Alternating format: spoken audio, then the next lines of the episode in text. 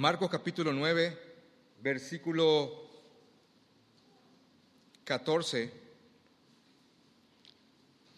Jesús sigue con sus discípulos. Y voy a ir leyendo de entrada el, texto. Y a medida que voy leyendo, voy a ir poniéndole el contexto, lo que está pasando acá. Dice Marcos capítulo 9, versículo 14, cuando llegó a donde estaban los discípulos, cuando Jesús llegó a donde estaban los discípulos. Y si uno lee nomás así, ya de repente este texto, supongamos que viene alguien por primera vez hoy, si alguien se detiene y trata de analizar bien, dice, ¿llegó de dónde? Cuando llegó de dónde. Acá Jesús está llegando de un momento sumamente importante que se llama la transfiguración. En Marcos capítulo 9, versículo 2, dice que seis días después, seis días después de que Jesús estaba con sus discípulos reunidos y uno de sus discípulos llamado Pedro confiesa que Él es el Hijo de Dios, el Cristo, el Cristo, el Hijo de Dios, seis días después de todo esto, inclusive que Él había anunciado su muerte, ese día después él tomó a Pedro, Jacobo y Juan y los llevó aparte a un monte alto y se transfiguró. ¿Qué significa que se transfiguró? Jesús por un momento, en una visión, en una visión, se saca el manto de humanidad y muestra quién verdaderamente es Él. ¿Quién verdaderamente es Él? Eso era como un misterio que él lo tenía prácticamente guardado para sus, para sus hermanos, para los hijos de su padre, para los creyentes. Pero muchos no sabían que verdaderamente estaban frente a la, a la encarnación misma de Dios. Yo les había contado en esta prédica, cuando habíamos analizado este texto, que por ejemplo, Pilato cuando le pregunta a Jesús, una y otra vez lo va preguntando y le va indagando, Jesús no le contesta y Pilato se para frente a él y le dice, a mí no me contestas, a mí no me respondes. Yo, Pilato, era un gobernante de la época. Ahora, ¿estás seguro que Pilato no, se, no, estaba imaginando que estaba frente a Dios mismo encarnado para preguntarle eso a alguien? A Jesús. No se imaginaba ante quién estaba. También muchos de nosotros podemos llegar a tener una figura muy empobrecida de Cristo si solamente tenemos en la mente al Jesús en estado de humillación. Filipenses capítulo 2 del 5 en adelante dice que Jesús no escatimó el ser igual a Dios como algo a que aferrarse, sino que se despojó de sí mismo, de su gloria, y se hizo obediente hasta la muerte y muerte de cruz, y se humilló en una forma, en forma de hombre, lo estoy parafraseando. Y Dios le dio, su Padre le dio un nombre que es por sobre todo un nombre, para que alguna vez toda rodilla se doble ante Él, de lo que está en el cielo, en la tierra y debajo de la tierra, todos, todos alguna vez van a postrarse ante Cristo, algunos en, en derrota y otros en placentero amor y entrega. Y todos van a declarar en algún momento dado que Jesucristo es el Señor. Eso es lo que va a ocurrir. Y habíamos también estudiado lo que era Apocalipsis 19, cuando Jesús viene en su segunda venida, cosa que todos los creyentes sanos creemos. A veces estamos en desacuerdo cómo es que va a venir y cómo se va a manifestar el reino, si va a tener etapas o va a ser de una sola vez. Pero lo que todos creemos es que Jesús va a venir por segunda vez. Eso sí es algo que todos creemos, todos creemos. Y cuando venga va a venir con poder, y aquellos que verdaderamente en un momento dado pudieron cachetearlo, bofetearlo, eh, arrancar sus barbas y humillarlo, escupirlo, jugar suerte con sus ropas, van a huir de él. Y dice también Apocalipsis que va a, va a ser tanta, tanto el poder y la gloria con el cual Jesús va a venir que van a pedir a las montañas que se le tiren encima. Entonces cuando tenemos una visión de Cristo, sí, miramos al Cristo, al Rey que se hizo siervo, que es la idea central del Evangelio de Marcos, pero también hay que completar la idea de aquel Rey que también viene a reinar con poder y con las huestes celestiales detrás,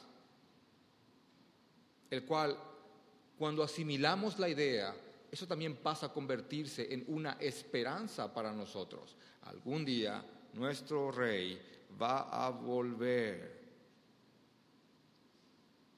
Y Jesús en la transfiguración, por un momento, en una visión, es como soñar despierto, muestra quién es. Dice, dicen los, los, los escritores de los evangelios que su rostro cambió y sus ropas se hicieron blancas, como ningún lavandero o lavador puede blanquear, ni el jabón más tecnológico de hoy día puede hacer eso. Y le aparecen Moisés y Elías y conversaban con él de qué, dice Lucas, del cumplimiento de su muerte en Jerusalén, del Evangelio. Y ahí Jesús estaba con ellos, con tres apóstoles, como ya dije, Pedro, Jacobo y Juan, y de ahí Jesús llega, en el versículo 14, de un monte en el cual él fue y se transfiguró. De ahí llegó Jesús. Por eso dice en el Marco capítulo 9, versículo 14, cuando llegó a donde estaban los discípulos. Ahora, cuando llegó a donde estaban los discípulos, que por cierto estaban, habían quedado nueve, nueve discípulos, porque tres habían ido con, con Jesús, vio a una gran multitud alrededor de ellos, a una gran multitud alrededor de los discípulos, porque los discípulos estaban pasando un, voy a usar un lenguaje bien coloquial, estaban pasando un papelón. Estaban pasando vergüenza. ¿Por qué? Dice también ahí el texto, y había, y había escribas disputando con ellos. Escribas son los intérpretes de la ley de aquella época, los judíos que interpretaban la ley. Esos son los escribas. Y estaba entonces, vamos a recapitular, llega Jesús, donde estaban los discípulos, había una multitud alrededor de los discípulos y habían escribas disputando con ellos. Estaban discutiendo ahí con los discípulos y, y una gran platea ahí mirando esta discusión. Y enseguida, versículo 15, y enseguida toda la gente, viéndole, se asombró y corriendo a él les saludaron, fueron a saludar a Jesús. Y él les preguntó, Jesús pregunta, porque había visto el escenario, todo lo que estaba pasando, la escena. Jesús le, pregunta, ¿qué disputáis con ellos? ¿Qué están discutiendo con los escribas? ¿Qué están discutiendo con los escribas? Y ahí automáticamente ya salta la escena y respondiendo uno de la multitud, que no era uno de los discípulos, era un hombre, era un padre. Dice, respondiendo uno de la multitud, dijo, Maestro, traje a ti a mi hijo. Yo te traje a mi hijo, que tiene un espíritu mudo. Un espíritu que enmudecía a su hijo. Traje a ti mi hijo que tiene un espíritu mudo, el cual donde quiera que le toma, le sacude y echa espumarajos. ¿Espumarajos? Saca espuma blanca por la boca. Donde quiera que le toma, le sacude y echa espumarajos y cruje los dientes y se va secando. Y dije a tus discípulos que, lo echasen fuera y ellos no pudieron. ¿Te das cuenta el papelón?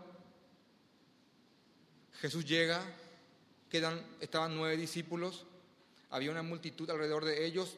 No, no dice que habrá sido la discusión entre escribas y los discípulos, ¿verdad? Los futuros apóstoles. Pero ahí, imagínate ahí ellos tratando y fuera, y en el nombre de Jesús fuera, y no pasa nada. Yo no me imagino el alivio de Pedro al llegar y darse cuenta que él no estaba ahí.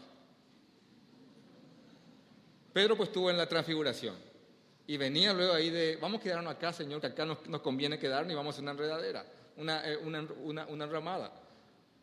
Y llega Pedro ahí, yo, yo, ya le veo a Pedro ahí mirándole a, los otros nueve. Y los otros dándole ahí, no, nada.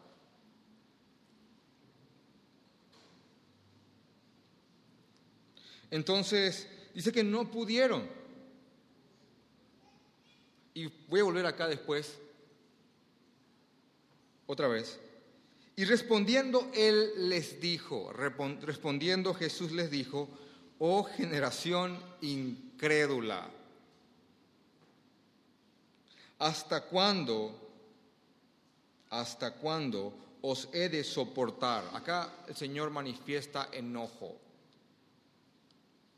Ay, te falta amor, Jesús, más tacto, por favor, somos. Oh generación incrédula, ¿hasta cuándo yo voy a tener que soportarles? ¿Se acuerdan que yo les dije, realmente Jesús tomó hombres en estado bruto, en bruto, y empezó a trabajar con ellos paso a paso para convertirlos en los enviados que alguna vez él tenía que eh, dirigir a llevar el Evangelio a las naciones? Bueno, Jesús estaba en estado de... en en fase de soportarles a estos hombres hasta que estos hombres maduren. Esta generación incrédula, él, él realmente le mete a todos en la bolsa. A los curiosos que estaban ahí, porque créanme, entre esa multitud que seguía a Cristo, había personas que verdaderamente creían en Jesús, pero también habían curiosos, como hasta hoy día hay curiosos en el cuerpo de Cristo, que no son del cuerpo en verdad, pero están ahí.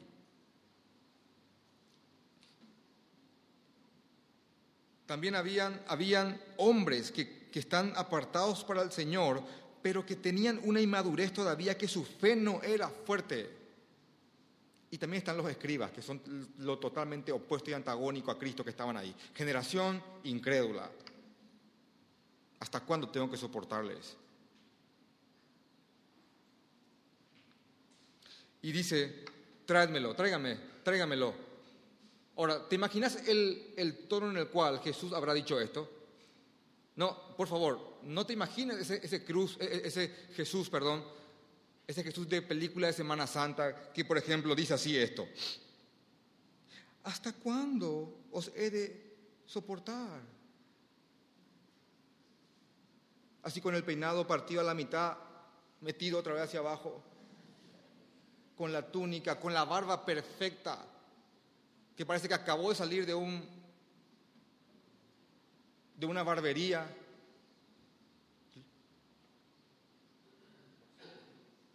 Imagínate el enojo de Jesús, de este carpintero rústico, enojándose y reprendiendo a, toda esa gente y por supuesto a sus discípulos. Dice, tráedmelo, tráigamelo. Y se lo trajeron y acá está. Y apenas le estaban trayendo al muchacho y se lo trajeron. Y cuando el Espíritu vio a Jesús, cuando el Espíritu vio a Jesús, no dice el muchacho, dice el Espíritu. Cuando el Espíritu vio a Jesús, sacudió con violencia al muchacho, quien cayendo en tierra se revolcaba echando espumarajos. No, pastor, vos no entendés esto. Esto se llama epilepsia. Yo busqué en una página médica seria, en una fundación inclusive, sobre lo que es la epilepsia. Esto no es epilepsia, hermanos. Cierto, puede ser que haya algunos, algunos, algunas características parecidas, porque no todo, porque te voy a mostrar que no es, no es del todo epilepsia no, no, se lo parece del todo. Puede haber algo parecido, pero esto no es epilepsia. ¿Por qué? Para empezar, porque la Biblia dice que no lo es. La Biblia dice que era espíritu inmundo lo que el niño tenía. Cuando uno busca lo que es epilepsia en, en, su definición, dice que es una enfermedad crónica del sistema nervioso central que se manifiesta en forma de crisis inesperadas y espontáneas desencadenadas por una actividad eléctrica excesiva en las neuronas, en el cerebro. Y eso no es lo que está pasando acá. Acá dice que el muchacho tenía un espíritu y cuando el espíritu vio a Jesús, empezó a sacudir al muchacho. Yo creo que hay ciertos dones que no están vigentes hoy día no significa que yo no creo que la gente se sane. Yo lo que estoy diciendo que yo no creo más que haya uno que diga yo tengo el don de sanar. Yo voy a orar por vos para que te sanes, pero yo no tengo el don de sanidad para usarlo como los apóstoles, de una manera así. Pero sí creemos que podemos orar por tu salud y el Señor en su soberanía puede sanarte. ¿Se entiende bien eso, verdad?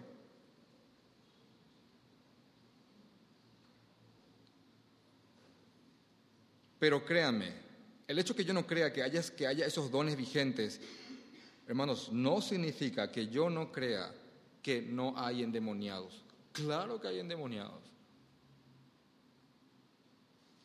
Y se manifiestan de todas las maneras posibles. Y para mí los más peligrosos son aquellos que no es que tiran baba, aquellos que se levantan y van a vender a Jesús aquellos que conspiran contra el cuerpo de Cristo, aquellos que están años y años congregándose en una iglesia, escuchando el mensaje, escuchando la palabra de Dios, están ahí quietitos, sembrando discordia. Acá dice el libro de Marcos capítulo 9, versículo 20, que cuando el Espíritu vio a Jesús, sacudió al muchacho. Ahora, esta no es la primera vez que Marcos habla de un encuentro entre endemoniados y Cristo. Miren, por ejemplo, ahí mismo en el libro de Marcos, capítulo 1, versículo 21, dice, y entraron en Capernaum y los días de reposo, esto ya lo habíamos predicado, pero hay gente nueva hoy aquí. Entonces dice, entrando en la sinagoga, enseñaba. Jesús entró en Capernaum y entró en una sinagoga un sábado y empezó a enseñar en la sinagoga. Y se admiraban de su doctrina porque él les enseñaba como quien tiene autoridad y no como los escribas, porque los escribas enseñaban una cosa pero vivían otra cosa y también retorcían la palabra de Dios para, para, para someter a todos a una religiosidad muerta. Entonces Jesús verdaderamente enseñaba, hermanos, con autoridad, realmente creyendo lo que, lo, que, lo que hablaba y hablaba con la autoridad que el Padre le había dado. Ese era Jesucristo. Alguien que cuando uno le, cuando uno le oía hablar a Jesús, uno se rendía a sus pies o se encendía en ira o quedaba desconcertado como los alguaciles cuando fueron a aprenderlo y dicen y le, preguntan por qué no le aprendieron y los alguaciles responden es que jamás hemos oído hablar a alguien de esa forma. Las palabras de Jesús eran poderosas, que enardecían corazones.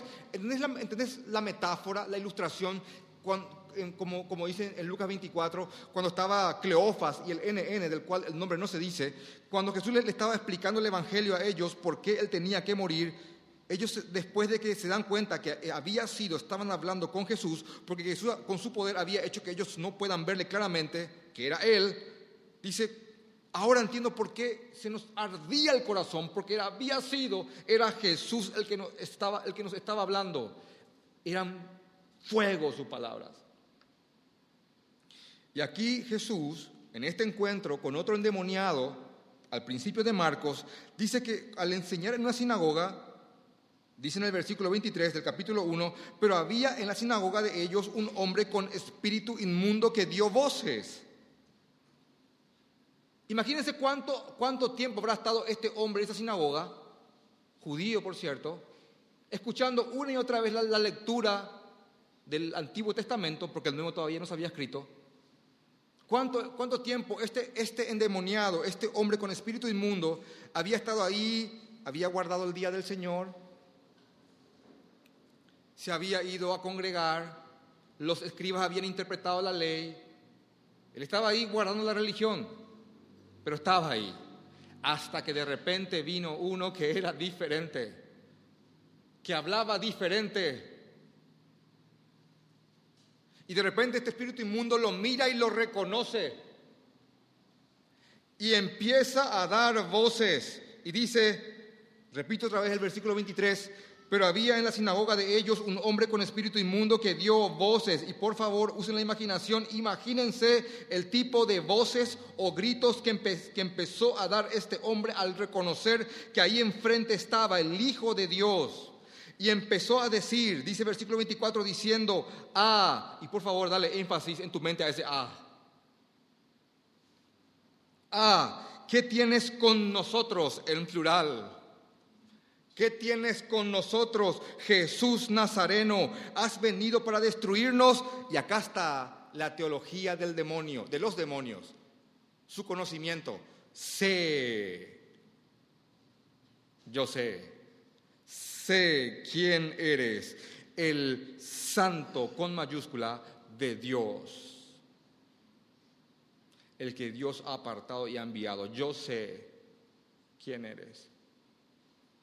¿Se dan cuenta del saber de estos demonios? Pero Jesús le reprendió diciendo, miren la soberanía, cállate y sal fuera. No empezó ahí tirando agüita, agua bendita, te reprendo, te ato, te mando al campo desierto. Eh, y el otro, no, sí, no, que sí te digo, no.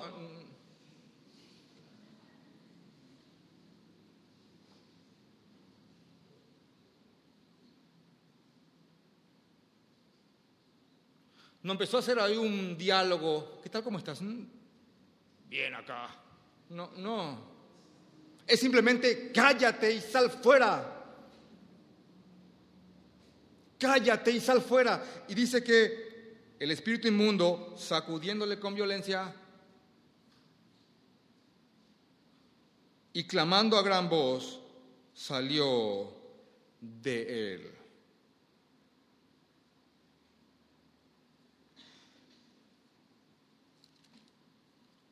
También en el libro de Marcos capítulo 5,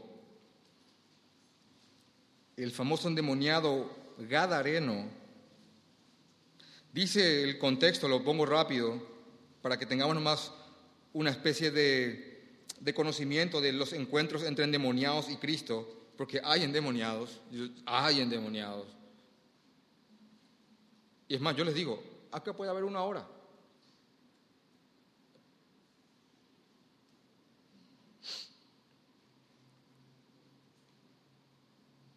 Dice que, este, que el, cadareno moraba en los sepulcros.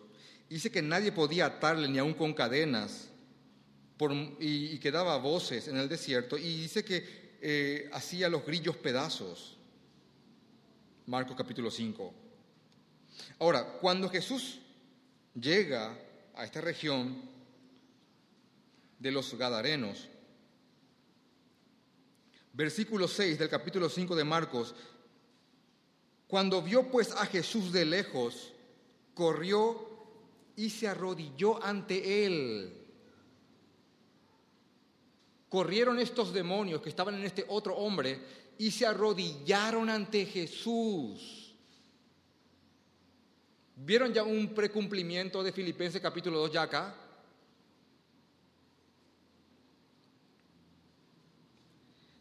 Dice que se arrodillaron ante Jesús.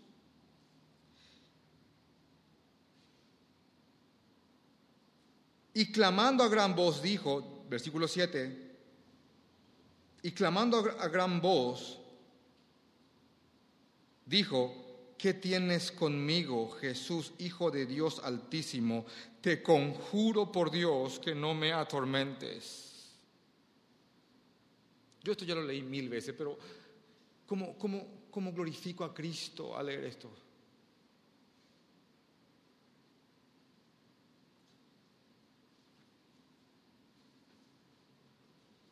Cómo gozo al ver cómo las huestes de las tinieblas se doblegan ante la simple presencia de nuestro Señor Jesucristo.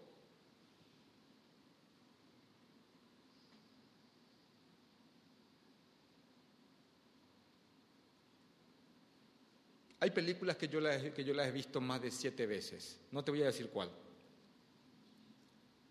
Pero una película de guerreros medievales y esas cosas.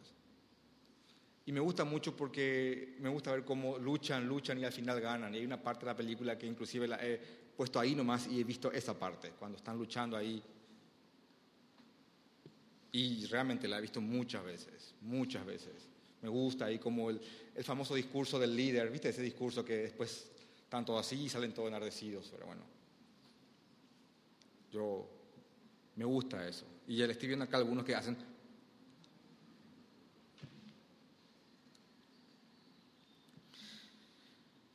Y me, y me gusta eso porque me inspira, pero créanme hermanos, nada inspira más que el ver una y otra vez esto, una y otra vez esto, una y otra vez esto.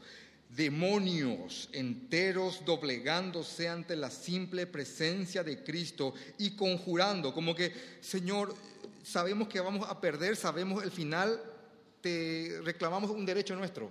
No nos atormentes antes de tiempo, como inclusive dice otros evangelios. Y ustedes ya saben el final de la historia. Jesús le dice, sal de este hombre, y ellos van a un hato de cerdos, y después los cerdos se van por el despeñadero, por, un despeñadero. Y hay inclusive un capítulo que generalmente se, suele decir, esta es la teología de los demonios, que están en el libro de Santiago. Hermanos, créanme, tiene que ver la cara de la gente nueva cuando estoy leyendo estas cosas. Porque hay gente que está acá de siempre y han escuchado que he citado estos versos una y otra vez. Espero que tengan la misma sensación que yo tengo al leerlos una y otra vez, porque yo les doy mi palabra que me llena de gozo y de esperanza cada vez que yo les muestro estas cosas. En el libro de Santiago capítulo 2, cuando Santiago quiere hablar de que una fe que no tiene obras es una fe muerta, ¿qué quiere decir eso? Si solamente voy a decir que crees, pero, no, pero tu vida no, no manifiesta esa fe con obras, esa fe es muerta, esa fe es falsa. No es que uno es salvo por obras, para nada. Uno es salvo por gracia, pero si una fe es verdadera, tiene que manifestarse en obras buenas. Yo hago, yo hago, obras buenas porque amo a Jesús y porque Él me ha salvado. Yo no, es que hago, yo no es que hago obras buenas para salvarme. Ese es lo diferente. Entonces, cuando, cuando trata Santiago de explicar esto, Santiago, el hermano de Jesús, dice en el versículo 19, ¿tú crees que Dios es uno? ¿Vos crees que hay un Dios? ¿Tú crees que Dios es uno? ¿Crees en un Dios? Y valga la redundancia, te dice Santiago, bien haces. Muy bien, chico. También los demonios creen y tiemblan, y yo añado, y los demonios no son salvos. Creer en Dios no basta. Hasta inclusive te das cuenta que los demonios hasta son un poquito más conscientes que hasta le temen. Hay algunos que ni siquiera temor de Dios tienen.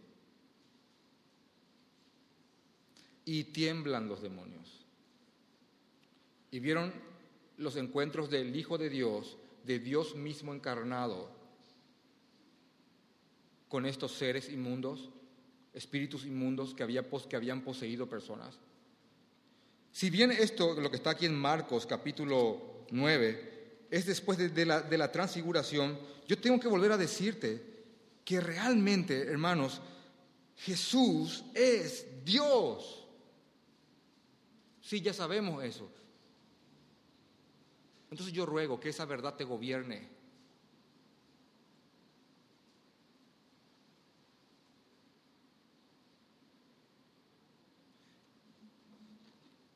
Que seamos conscientes del Rey a quien servimos. Miren cuando inclusive en el libro de Marcos eh, le, le, he traído este joven que, que echaba marajos y empieza a sacudir al joven, era porque él sabía que le estaban llevando ante la misma presencia del Dios encarnado que estaba cubierto con un simple manto de humanidad.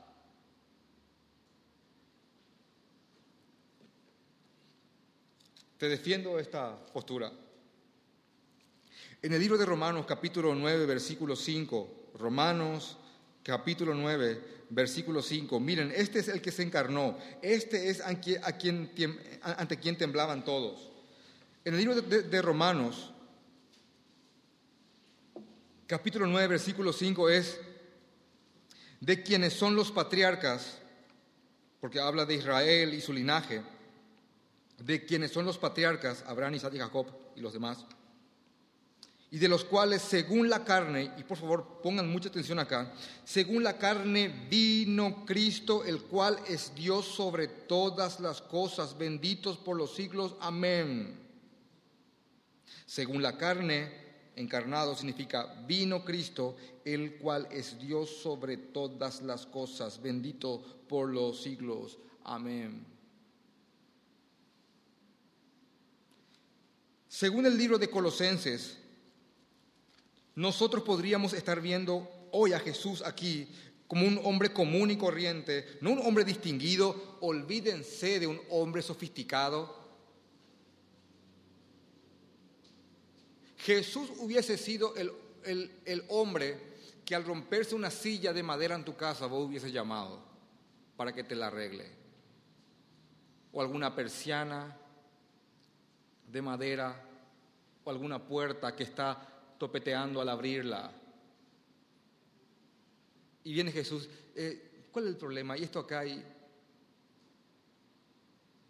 ¿Saben lo que después de darse cuenta, el, darse cuenta de, muchos que por ahí estaban en Nazaret, que creyeron, y Dios me arregló la puerta? Yo le compré esta, este, este, este juego de mesas a Dios. Yo le regateé, dice otro más arrepentido. Claro, sí comerciaba, él comerciaba, él hacía y vendía. Un hombre normal y corriente, hasta los 30 años que lo dejó todo y fue al ministerio. Dice en el libro de Colosenses, capítulo 2, miren cómo estamos dando un énfasis a Cristología fuerte acá. Versículo 8, mirad que nadie os engañe por medio de filosofías y huecas sutilezas, sutiles pero huecas. Mirad que nadie os engañe por medio de filosofías, pensamientos de hombres o posturas humanas o huecas sutilezas, según las tradiciones, según las tradiciones de los hombres conforme a los rudimentos del mundo y no según Cristo, porque en Él habita corporalmente toda la plenitud de la deidad. En Cristo, en ese, en ese vaso humano, estaba habitando de una manera milagrosa y misteriosa toda la plenitud de la deidad. Cuidado que nadie te engañe por medio de filosofías y huecas sutilezas según las tradiciones de los hombres, conforme a los rudimentos del mundo y no según Cristo. Estos son los versos que si no lo memorizas ahora, en algún momento dado vas a querer decirle a alguien para explicarle quién es Cristo y vas a tratar de decir dónde era que estaba. Él vino y ante él temblaban todos los demonios. Ante él, ante él empezó a, sacudirse el, el, endemoniado en la sinagoga, ante él se postró el Gadareno y muchos otros más. Ante él, cuando estaba siendo llevado este muchacho endemoniado, empezó a sacudir al, muchacho como para hacer un daño final, porque acuérdense que la misión principal de los demonios es destruirnos. Entonces empezó a sacudir al muchacho a tomarle fuerte y a sacudirlo como una especie de, de zarandeo final antes ya de, de, ser expulsado porque él sabía ante quién lo estaban llevando. Y dice otra vez, leo el 20, y le trajeron y cuando el espíritu vio a Jesús, sacudió con violencia al muchacho quien cayendo en tierra se revolcaba echando espumarajos. Versículo 21, Jesús preguntó al Padre, ¿cuánto tiempo hace que le sucede esto? Y, y él dijo, el padre le dijo, desde niño, desde niño que le ocurre esto. Ahora, no es que Jesús no, sabía cuánto tiempo. Jesús le estaba mostrando compasión a un padre, porque por un momento te pido que te pongas en el lugar de un padre al cual su hijo padecía esto de, de su niñez y ve a Jesús. ¿Sabes, ¿Sabes cómo vas a ir? Ustedes pueden imaginarse lo que, lo que es. Yo no porque no tengo ninguna hija con una enfermedad terminal, lo que es la angustia de un padre con un hijo que esté sufriendo esto. Y quiero que, vean la, perversidad de este demonio. Y quiero que hagas en tu mente, por favor, trates de imaginarte cómo habrá sido, cómo habrá estado este muchacho, porque, porque inclusive se, le cuenta a Jesús en el versículo 22, después de decirle desde niño sufre esto, versículo 22, y muchas veces le echaba en el fuego a este niño endemoniado, a este joven endemoniado desde, niño, este, esto cuando le tomaba, le echaba en el fuego y en el agua, así en, en lugares donde había agua profunda, con motivo para destruirle, por supuesto. Entonces el padre dice, pero si puedes hacer algo, Mira quién le pregunta eso. Jesús, pero si tenés el poder de hacerlo, si podés nomás, no sé, pero si puedes hacer algo, otro que no estaba consciente frente a quién estaba.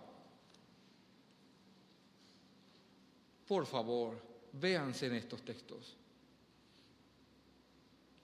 Pero si puedes hacer algo, ten misericordia de nosotros y ayúdanos. ¿Saben cómo un padre habrá pedido esto por su hijo? Y Jesús ahí demostrándole empatía, misericordia, compasión.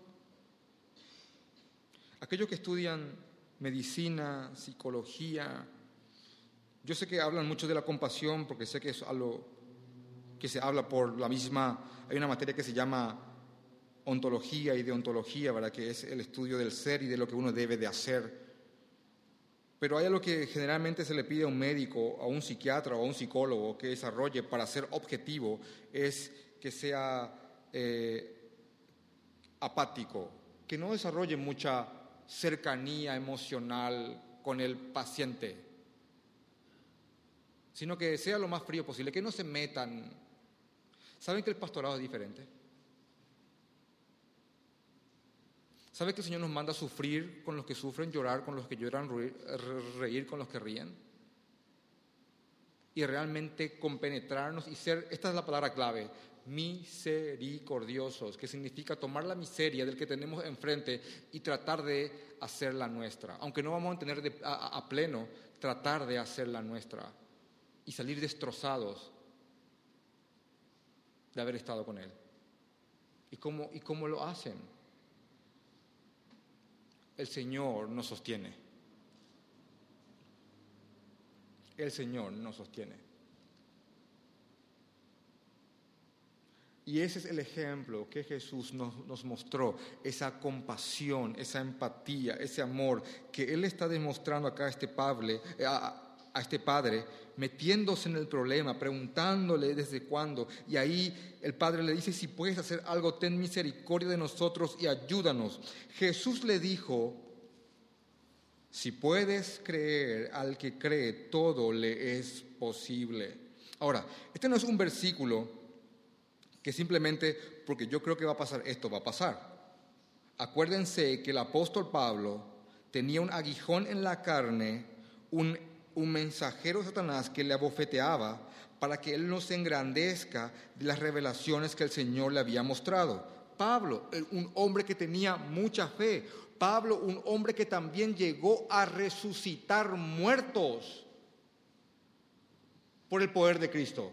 Ese hombre tenía fe.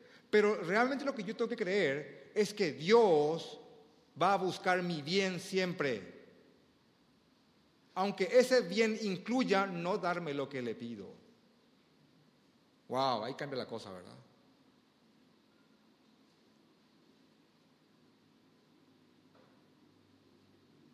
Y si créeme, si crees verdaderamente en que el Señor siempre va a obrar para tu bien, te vas a ser fácil llevarlo todo. Todo lo vas a poder en Cristo que te fortalece.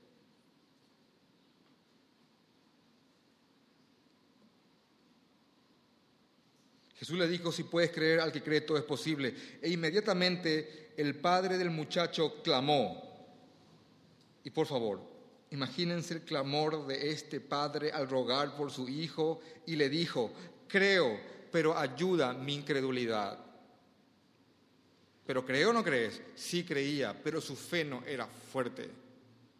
Yo creo, pero ayuda mi incredulidad. Este es un pasaje que habla netamente de la incredulidad que puede llegar a tener un hijo de Dios.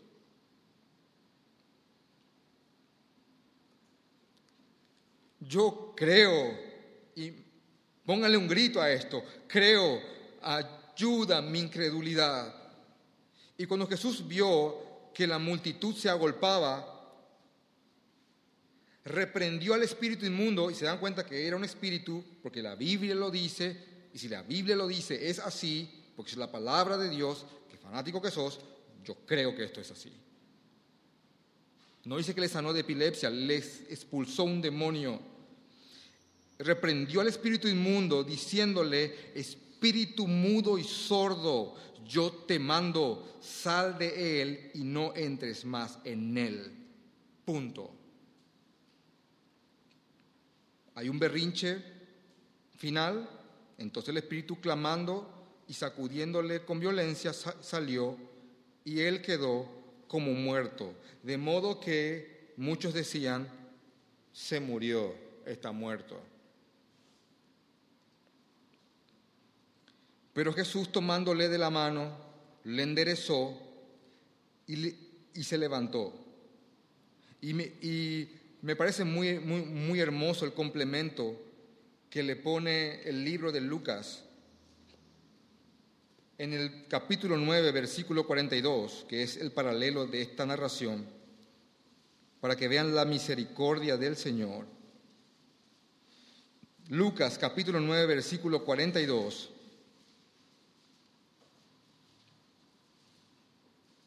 Y mientras se acercaba el muchacho, el demonio le, le derribó y le sacudió con violencia, pero Jesús reprendió al espíritu inmundo y sanó al muchacho y se le devolvió a su padre. Jesús sanó al muchacho y se lo devolvió a su padre.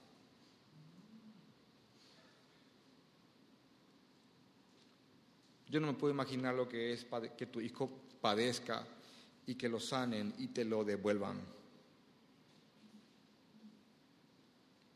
Los que no han pasado eso, traten de hacer el esfuerzo de entenderlo, pero créanme, no lo van a comprender.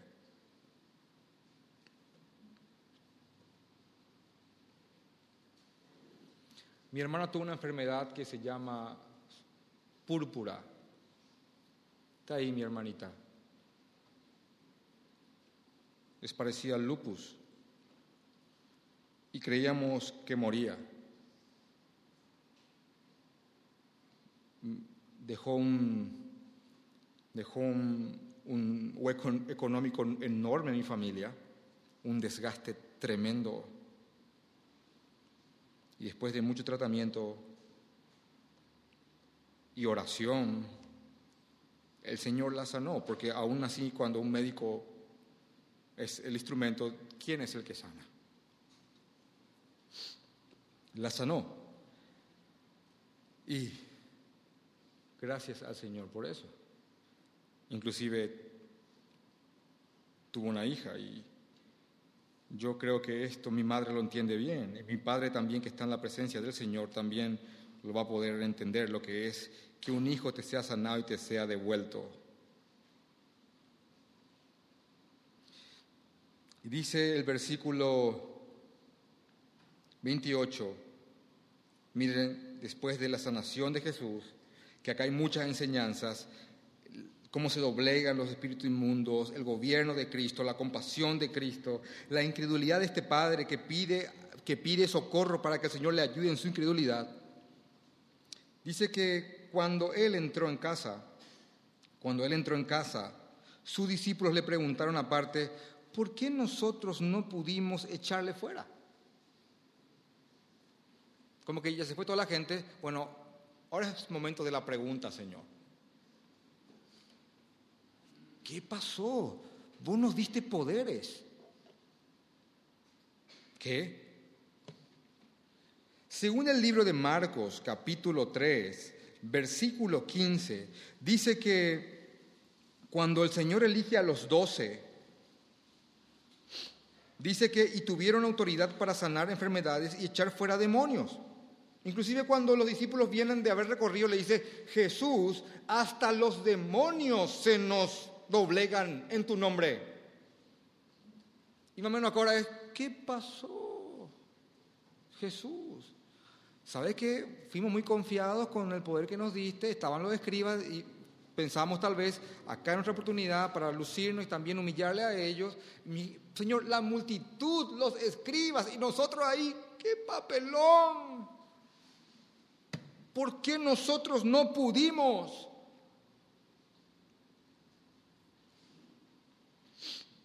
También en, el libro de Marcos capítulo 6, versículo 12,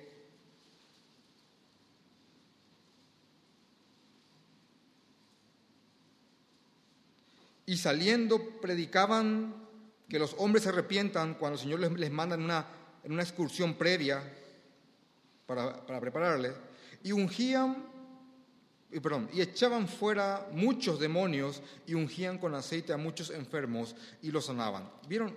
Pero ellos tenían el poder. ¿Qué pasó, Señor? Y Jesús les responde y les dijo, este género con nada puede salir, sino con ayuno. Y los que tenemos la Reina Valera 1960 dice, perdón, dice con oración, y los que tenemos la Reina Valera dice y ayuno. Si alguien tiene una Biblia de las Américas que tengo acá en mi mano, dice solamente, esto no sale con nada, sino con oración. Y aunque esté o no la palabra ayuno, la idea central es, esto no sale con otra cosa, sino con comunión con Dios, con comunión con el Señor. Esa es la idea central acá.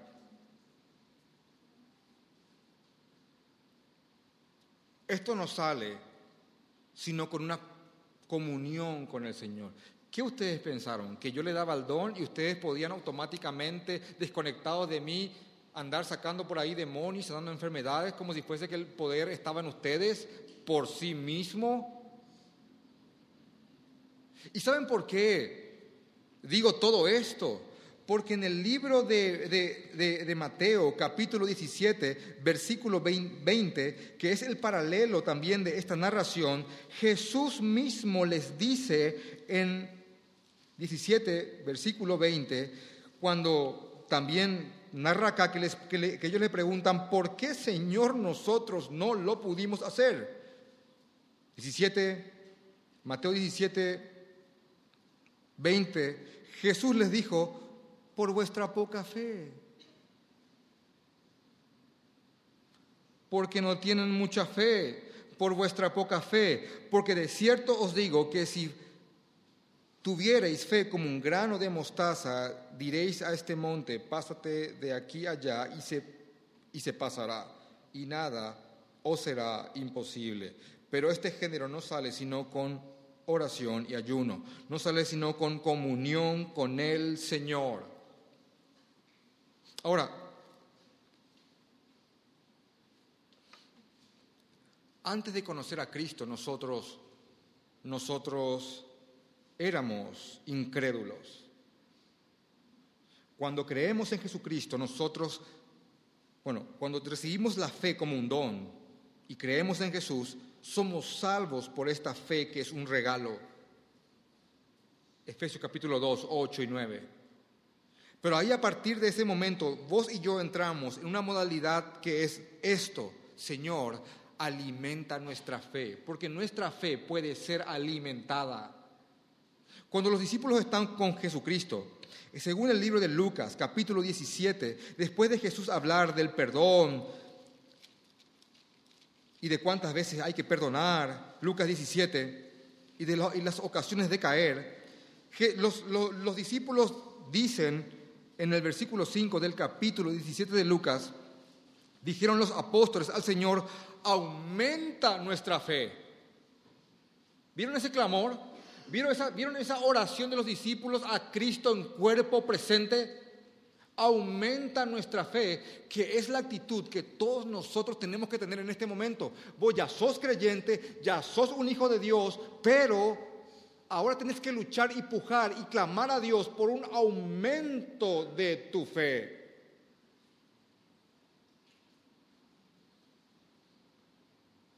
Y increíblemente el aumento de la fe de una persona está directamente relacionada con su tiempo y calidad de oración.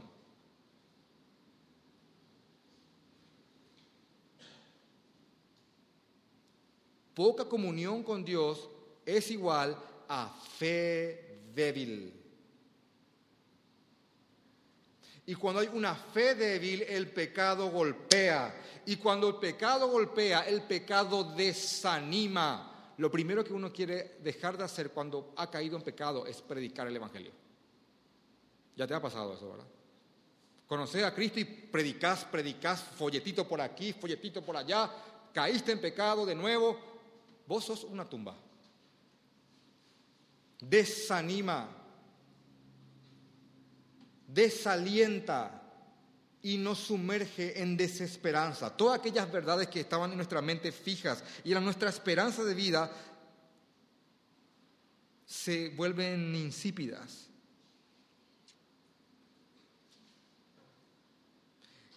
Y aunque seamos creyentes en Cristo, con algo con lo que constantemente el Hijo de Dios va a luchar es con la incredulidad.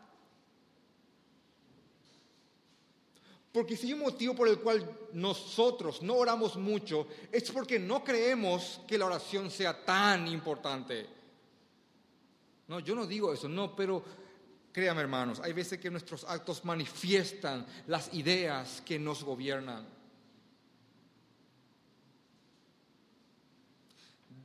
Quiero preguntarte, quiero que te preguntes ahí en tu interior y cuando te respondas, por favor no pongas cara muy evidente que se nota todo cuántas horas a la semana y, qué, y, de qué forma estás en comunión con el Señor. Y yo te, yo te contesto que la respuesta que te des manifiesta lo importante que es para tu persona la oración. Y si la respuesta que te estás ahora vos mismo dando es negativa o no satisfactoria, te digo, bueno, entonces no crees que la oración es verdaderamente importante. ¿No crees que el mundo es tan perverso para lanzarte desarmado ante esa jauría de lobos? Jesús nos dijo que nos va a enviar como ovejas en medio de lobos. Lo creo. Vivilo entonces, porque si no te estás comportando de tal forma, verdaderamente no lo crees creo en la soberanía de Dios, pero al menor problema me desanimo. Yo reclamo al Señor cómo es esto posible y me quedo y parece que me siento desamparado. Bueno, verdaderamente hay un problema de incredulidad con la soberanía de Dios. Esto no pasa por definir conceptos, pasa por vivirlos.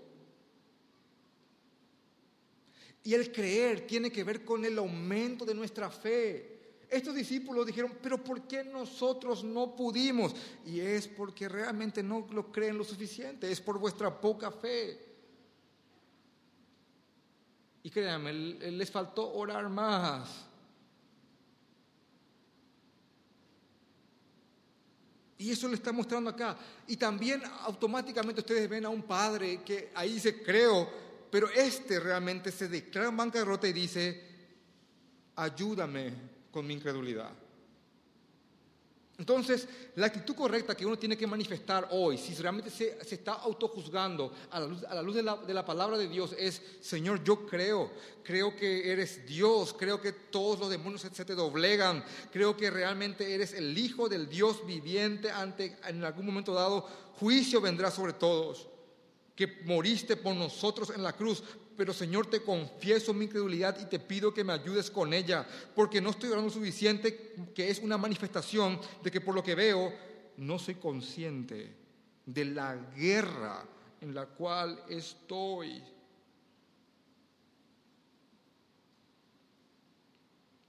¿Saben lo importante que es que nos alimentemos con la palabra del Señor? ¿Saben lo importante que es que alimentemos a nuestros niños con la palabra del Señor? Porque si vos no estás en tu casa con tus niños haciéndole un bombardeo con la palabra de Dios, es porque no crees que el mundo está haciendo lo opuesto con la doctrina contraria. Cada música a un niño está adoctrinando. Cada artista de cine o cantante de música famoso del momento, con su filosofía de vida, está adoctrinando a tus niños. Yo creo hoy día que debería de ser un delito darle un control a un niño y decirle, ve lo que quieras. Porque esa caja es una caja de doctrina. ¿Acaso no se dan cuenta que paulatinamente nos van poniendo personas homosexuales en películas, en programas, en paneles, para que nuestra vista se acostumbre a esa perversidad de tal manera que un día yo diga al enunciado, pero no es con nada malo?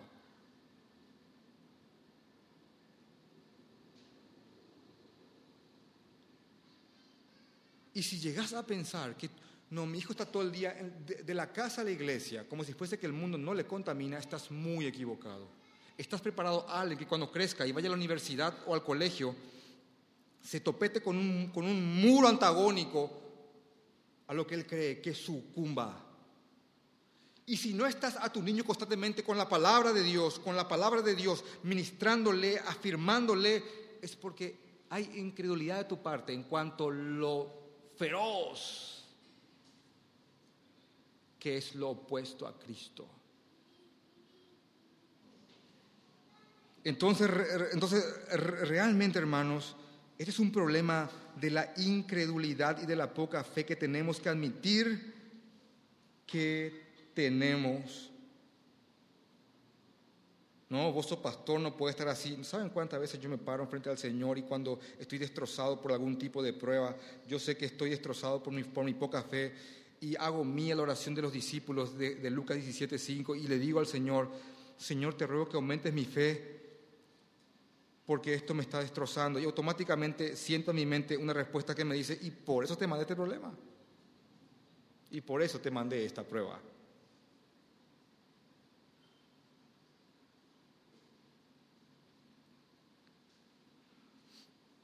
Hay un salmo, el 139, que lo solemos cantar. Y yo creo que no hay mucha conciencia a veces de lo que es cantar este salmo. Dice, hay una parte del Salmo que quiero leerlo específicamente, que dice, hasta, hasta tengo el tono, en el versículo 23 dice, examíname, oh Dios, ¿conocen ese, ese salmo? Examíname, oh Dios, y conoce mi corazón, pruébame y conoce mis pensamientos y ve si hay en mí camino de perversidad y guíame por el camino eterno. Si uno es consciente de lo que está cantando aquí, va a pensarlo diez veces. Rogarle al Señor que examine tu corazón, que delate ante tus ojos nuestra falta de fe y que nos ayude a vencer la incredulidad, que vea que ya no sea en nosotros camino de perversidad y que nos guíe por el camino eterno. Bueno, hermanos, Eso es. Este es nuestro Cristo. Este es el poder de nuestro Señor Jesucristo.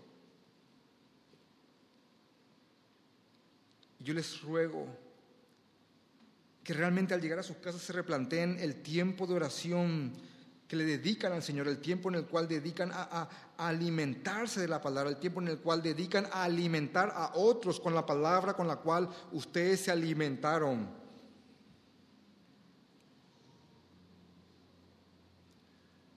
Y que comprendan lo importante que es el estar fuertes y que crean lo voraz que es el mundo y que crean lo poderoso que es el Señor y que crean que realmente a quien seguimos es Dios encarnado.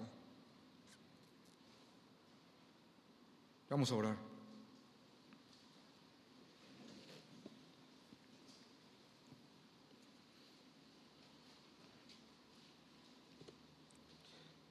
Gracias, Señor. Gracias, Padre. nos rendimos ante ti, Señor. Nadie tiene una fe suficiente.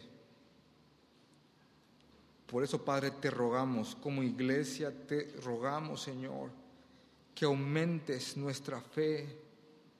Aumenta nuestra fe, Señor Jesús, para poder soportar las tentaciones, para no volver a caer en viejos hábitos, para entender lo peligroso que es el mundo y cómo el mundo quiere apoderarse de nuestros hogares, cómo hay huestes enteras que quieren destruirnos en el fuego. Dales conciencia a mis hermanos, a, a mis hermanos. Ayúdanos, Señor. Tenemos poca fe, tengo poca fe, Señor, y te ruego que me, que me la aumentes. Aumenta mi fe, Señor. Te lo suplicamos, Cristo, para que podamos ser hombres y mujeres productivos para tu obra. Ayúdanos, Señor. En el nombre de Jesús. Amén.